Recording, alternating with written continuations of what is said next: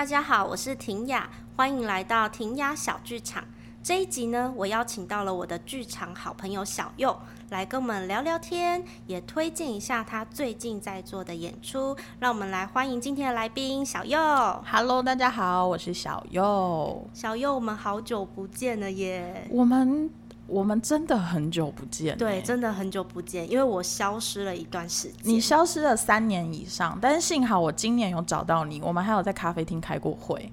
哎，对耶，对，上半年的时候是的，没想到。但在那之前，你就是失踪人口。对，我是失踪人口。要不要来讲一下说你下半年现在正在忙的演出是哪一档呢？哦，我现在正在on档的演出就是杨景祥演剧团的《爱上陌生人》，然后我这边补充一下，这个上是个动词，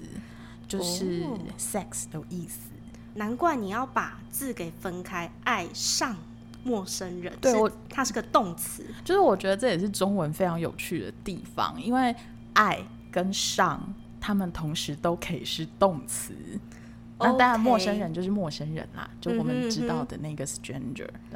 我看到这个剧名搭配宣传词的时候，我在想它是一个关于很多撩妹金句的一出戏吗？因为你的宣传词写到那个男生说我喜欢你很喜欢，女生说你只认识了我10分钟，男生居然跟他讲我早就进去你的脑中了。你不觉得很生动吗？他用的是进去你的脑中，哎，这是什么撩妹金句啊？他的确是在撩妹啊！台风夜的风雨下，一个暧昧的调情的对白，对，这是一出关于约炮跟一夜情的戏，我可以这么讲吗？他真的是，就是我们完全承认，这也尺度太大了吧？他会不会完全18禁啊？不会啦，就是你知道我们为了某种票房的考量，我们还是希望它有更广大的观众可以来看这个剧本。但我先说哦，这个剧本其实不是大家想象中的什么欲罢不能啊，或者是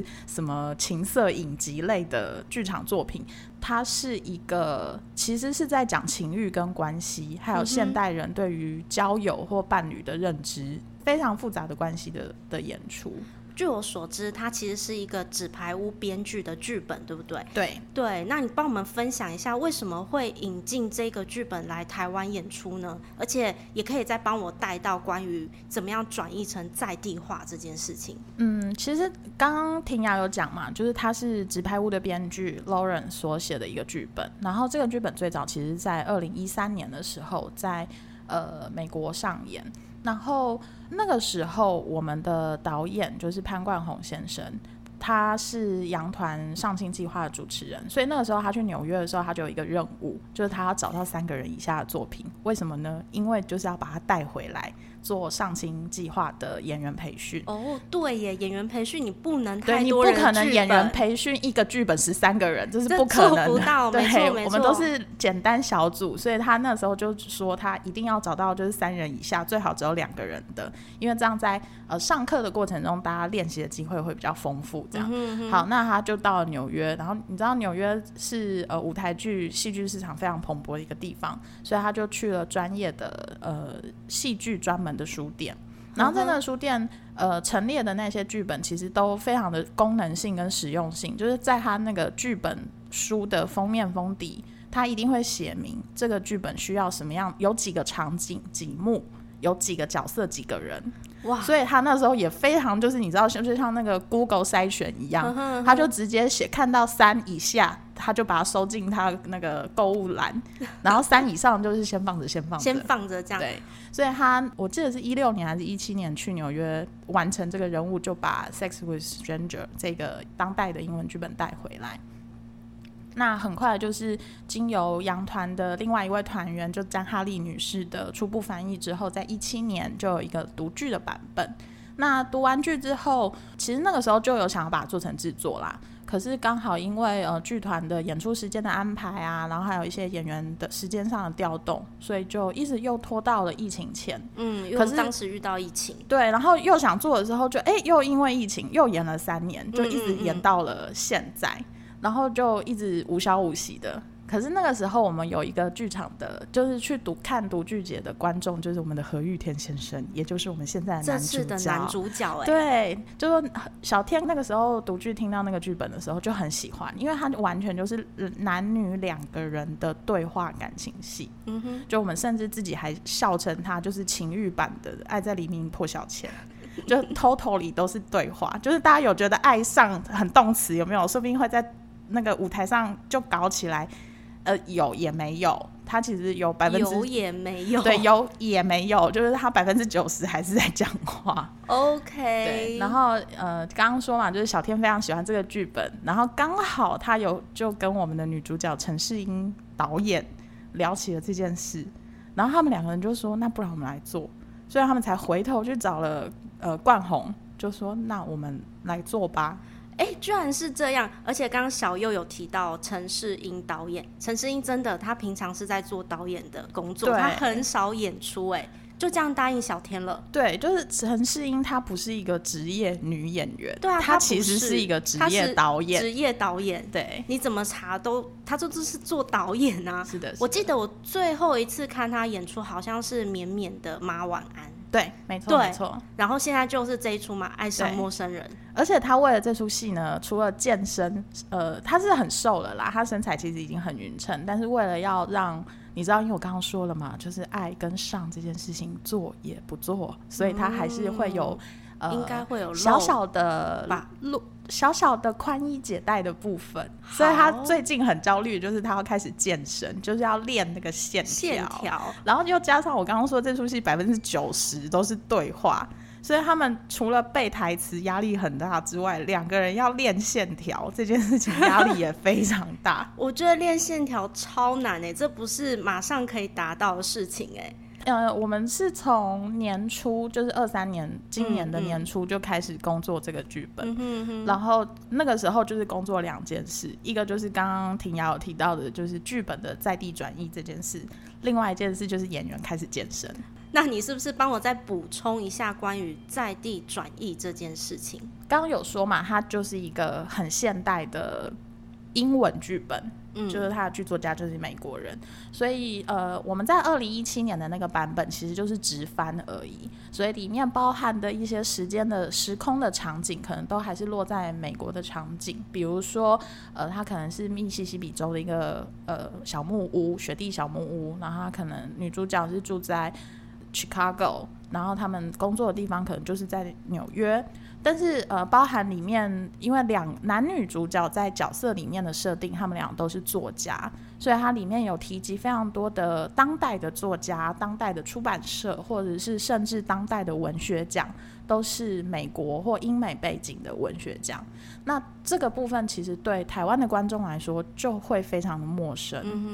它是我们不熟悉的文化理解。那所以我们在决定要真的做成舞台剧版本的时候，导演就有提出说，那我们一定要转换成台湾文化的时空背景，所以我们还邀请到了就是也是新兴的编剧，就是应修平，然后他就帮我们把它转换成符合台湾时空背景，比如说刚刚说的密西西比的雪地小木屋可能就变成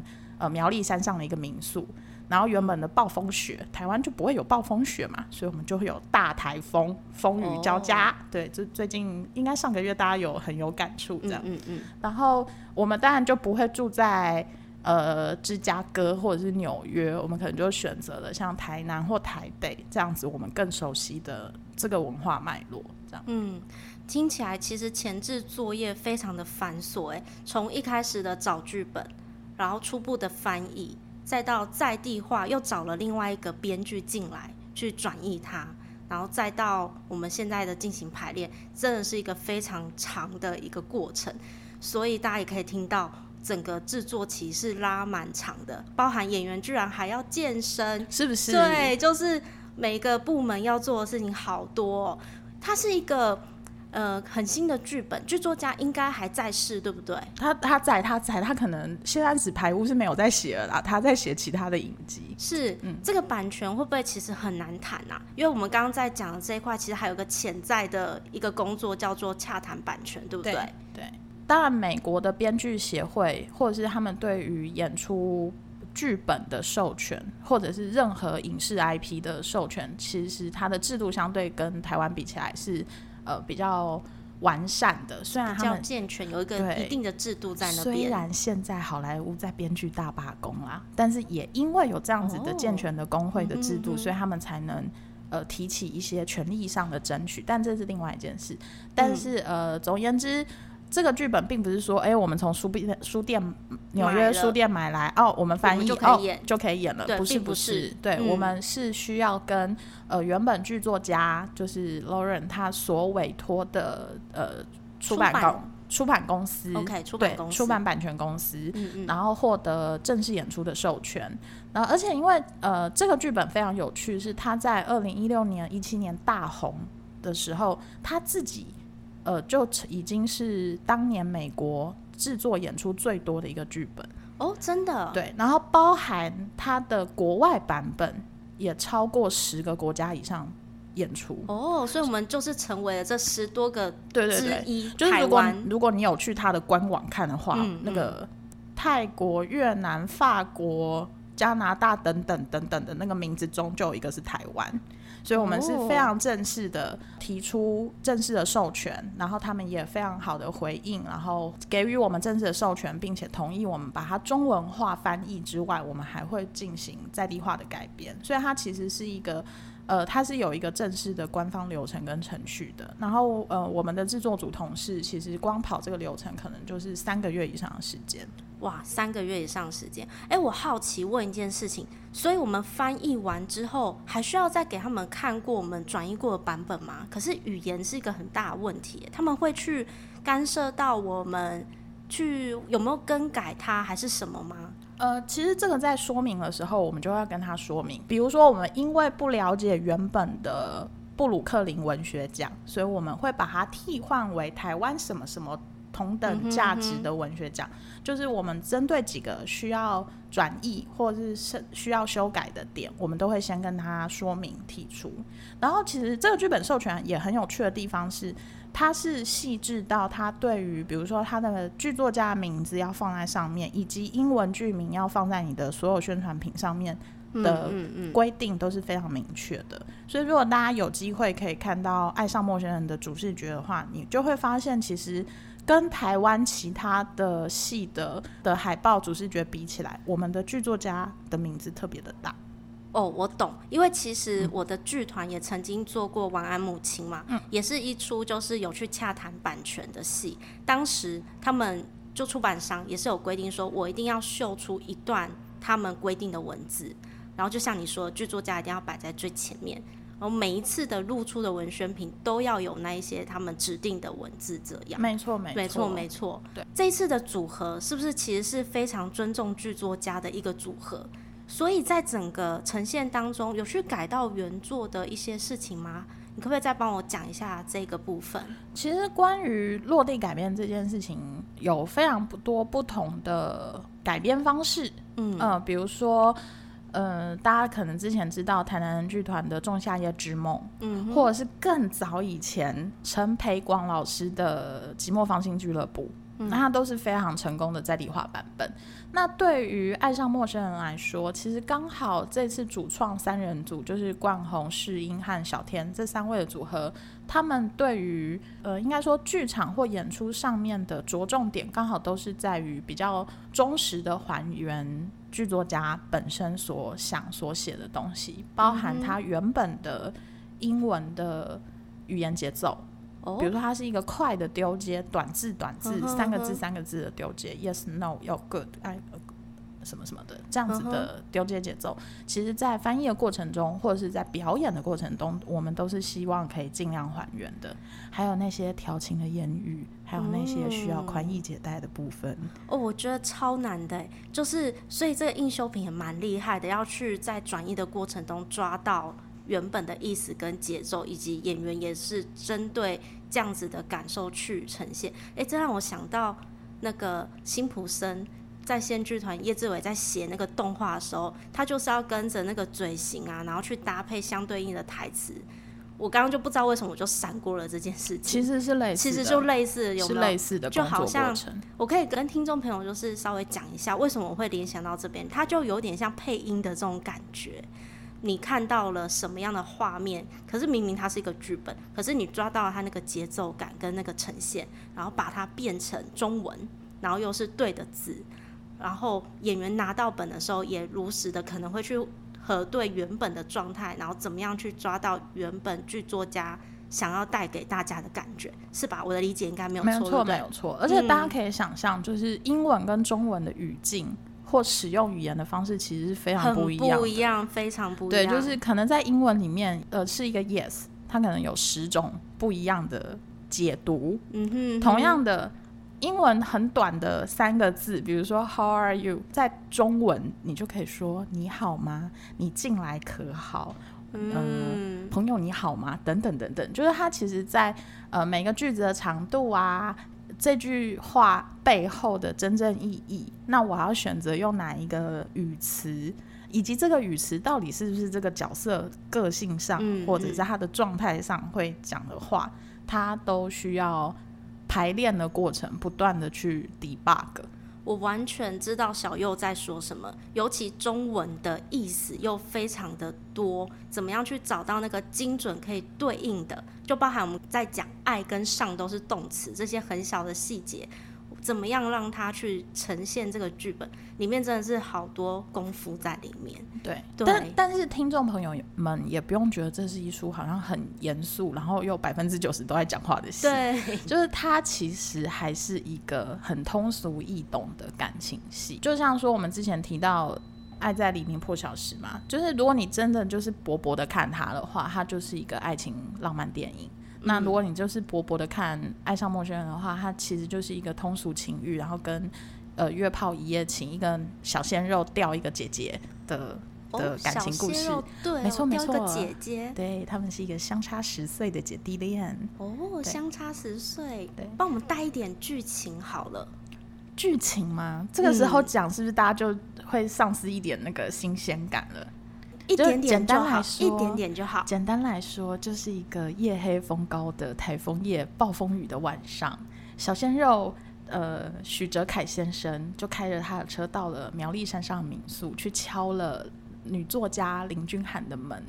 然后他们在 相遇之后呢，就在可怜的山上的民宿留下来，共度了很多个晚上。很多个晚上，那根本不是一夜情啊，对，他们就是一夜情又一夜情又一夜情。然后他们在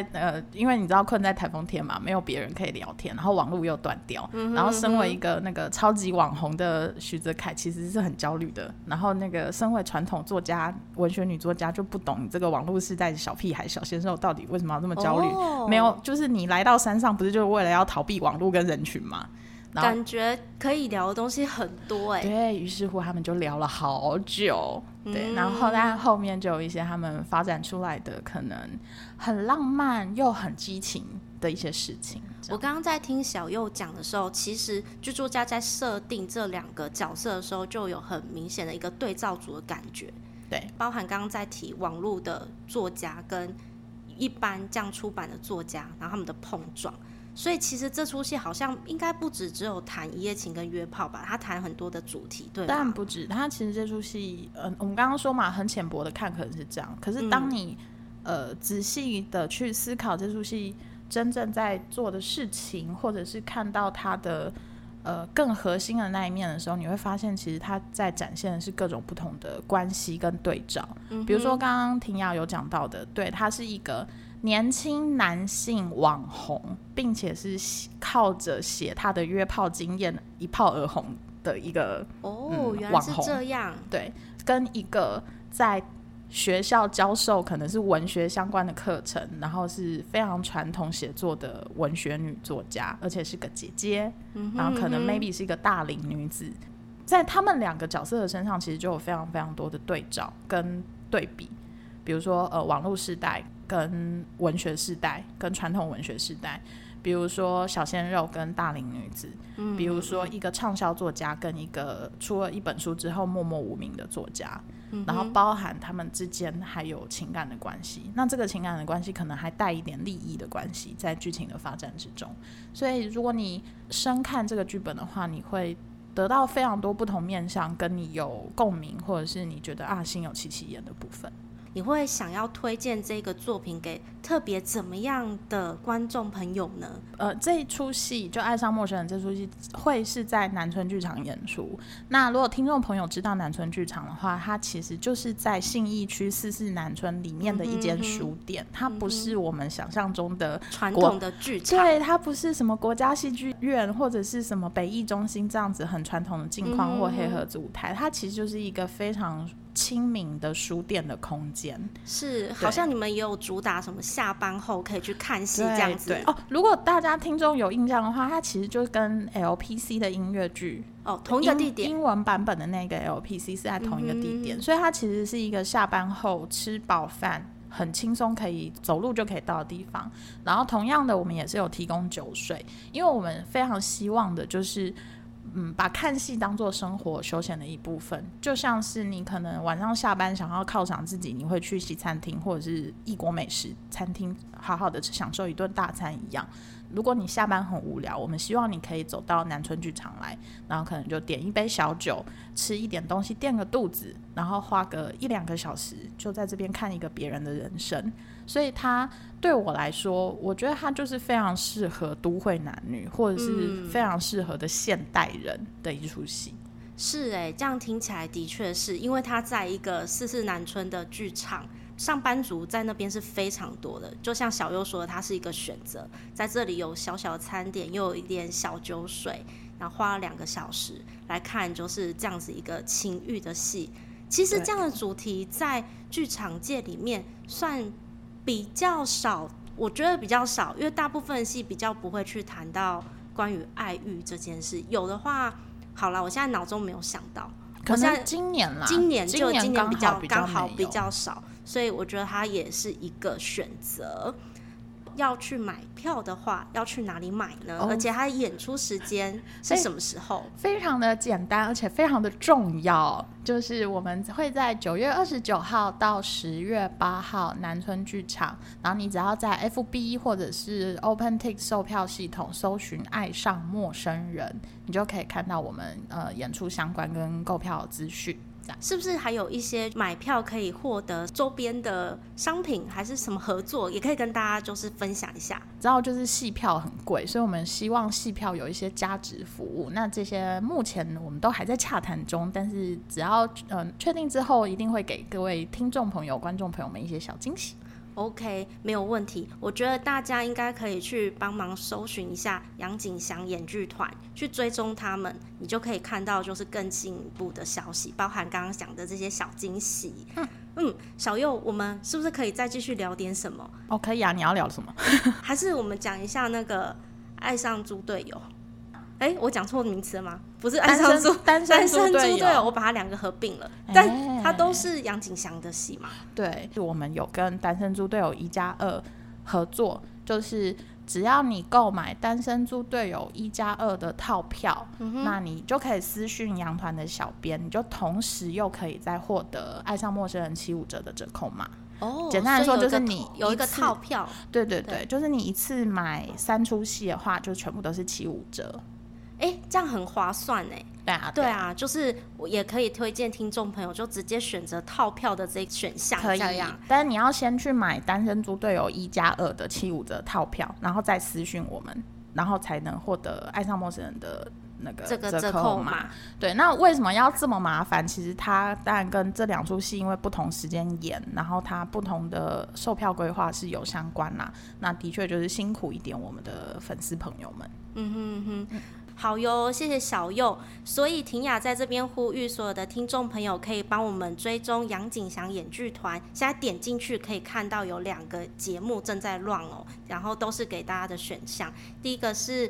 我们刚刚所说的爱上陌生人，再来就是单身猪队友，现在都可以买到这些票。你也可以选择就是刚刚所说的套票的选项，会是最划算又最便宜哦。如果你从来没有看过剧场演出，这是一个非常好的选择。没错，是的。谢谢小佑，我们今天就先推荐到这边。我们推荐今年秋天杨景祥演剧团的3出热门强档舞台剧演出。是，那今天的节目就到这边，我要跟大家说拜拜咯。好哟，大家拜拜，拜拜，我们下次见，拜拜。